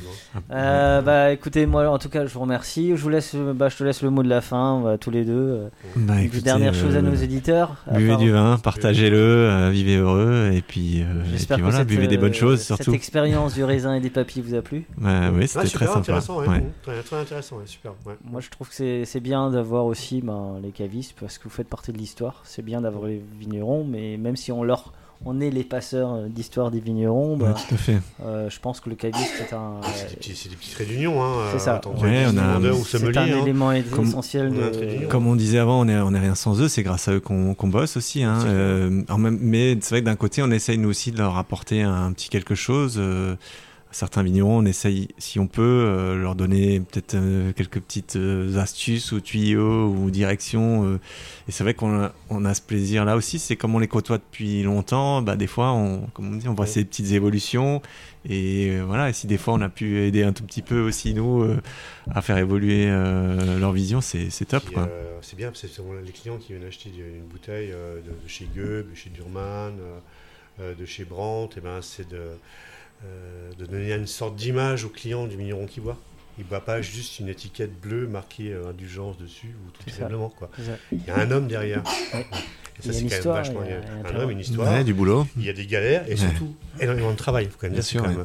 Vigneron, c'est sûr, c'est pas, c'est sûrement pas le métier le plus reposant qui existe. Hein. C'est sûr. En tout cas, merci à vous deux. Merci pour votre Merci accueil. Euh, n'oubliez pas, près de chez vous, il y a certainement un vigneron indépendant, et je précise bien indépendant, qui va faire du sourcing, qui va rencontrer des vignerons, qui va les croiser, des brasseurs aussi, bah aussi pour les, pour les spiritueux, parce que Benoît, bah, tu as plein de spiritueux aussi. Spiritueux, euh, bière artisanale, bien sûr. Ils vont pousser la porte, ouais. Ils vont voir comment ils travaillent, aller les voir, bah, un peu comme quand vous avez découvert que, bah, qu'il fallait manger local, bio, et cetera. Faites la même chose sur les boissons, sur la bière, sur le vin, sur le café, pour pourquoi pas sur le thé ou sur les jus de fruits, les sodas. Faites-vous plaisir, de toute façon, on n'a qu'une vie, autant en profiter et nous la rendre agréable. Moi, je vous dis à très bientôt, ici, ailleurs, je ne sais pas trop où, j'ai une petite idée, mais je ne vous dirai rien. Je sais qu'il y a un salon entre-temps qui va arriver. En tout cas, on va passer encore de beaux moments. À très bientôt, et comme je dis toujours, buvez modérément, buvons libre et buvons Alsace. Esquilt Skilt, santé. N'oubliez pas de partager et de liker cet épisode. Nous serons diffusés sur Spotify, Deezer, SoundCloud, YouTube. Si vous avez iTunes, mettez cinq étoiles et un commentaire. Enfin, le vin reste de l'alcool. Buvez modérément, partagez ce breuvage entre vous, mais surtout, ne mettez pas votre vie en danger.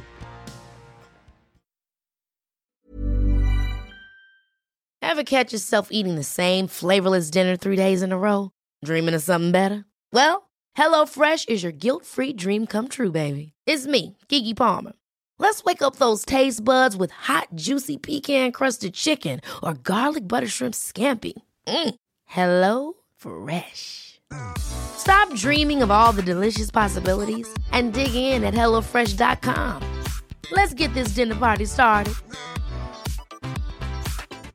Mom deserves the best, and there's no better place to shop for Mother's Day than Whole Foods Market. They're your destination for unbeatable savings, from premium gifts to show-stopping flowers and irresistible desserts. Start by saving thirty-three percent with Prime on all body care and candles. Then get a fifteen-stem bunch of tulips for just nine ninety-nine each with Prime. Round out Mom's menu with festive rosé, irresistible berry chantilly cake, and more special treats. Come celebrate Mother's Day at Whole Foods Market. When you make decisions for your company, you look for the no-brainers. And if you have a lot of mailing to do, Stamps dot com is the ultimate no-brainer. It streamlines your processes to make your business more efficient, which makes you less busy. Mail checks, invoices, legal documents, and everything you need to keep your business running with Stamps dot com. Seamlessly connect with every major marketplace and shopping cart. Schedule package pickups and see your cheapest and fastest shipping options from different carriers. With rates up to eighty-nine percent off U S P S and U P S rates. And with the Stamps dot com mobile app, you can take care of mailing and shipping wherever you are. Make the same no-brainer decision as over one million other businesses with Stamps dot com. Sign up with code PROGRAM for a four-week trial, plus free postage and a free digital scale. No long-term commitments or contracts. That's stamps dot com. Code Program.